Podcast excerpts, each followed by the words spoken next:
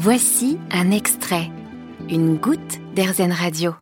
Quand on emmène son chien, son chat ou, ou un animal de compagnie chez le vétérinaire, ça peut être source de stress.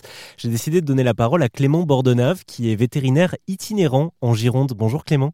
Bonjour.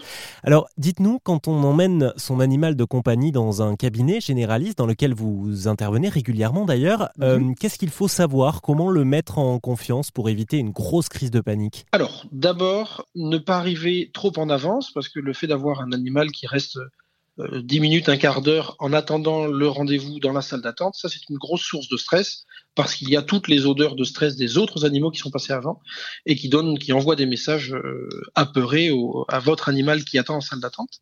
Donc ça c'est la première chose.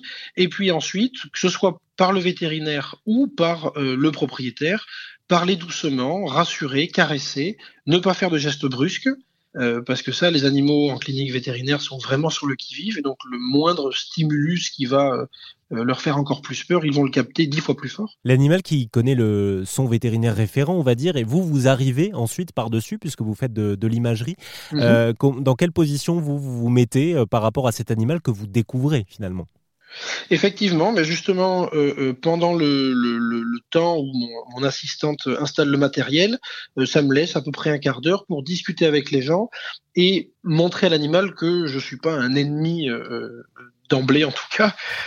Donc l'animal s'approche de moi pour me sentir, je lui tends les mains, d'abord sans le regarder, puis en le regardant, pour montrer toujours pareil que je ne fais pas de gestes brusques, qu'il peut s'approcher de moi sans avoir peur, euh, me sentir, parce que ben, pareil, hein, j'ai beau euh, évidemment euh, me laver les mains entre les différents animaux, les phéromones de stress restent sur mes vêtements, sur les mains, donc les animaux le sentent ça. Et donc leur parler, leur parler gentiment, euh, placer mes mains en signe d'accueil devant eux, qu'ils viennent euh, renifler, puis ensuite les caresser. C'est un apprentissage qui dure pas très longtemps, ça prend 10 ou 15 minutes, mais c'est important de le faire parce que ça met vraiment l'animal en confiance. Merci beaucoup Clément Bordeneuve pour ces précieux conseils. Merci à vous. Toutes les infos sont à retrouver bien sûr sur rzn.fr. On a parlé aujourd'hui euh, des animaux domestiques dans les cabinets vétérinaires.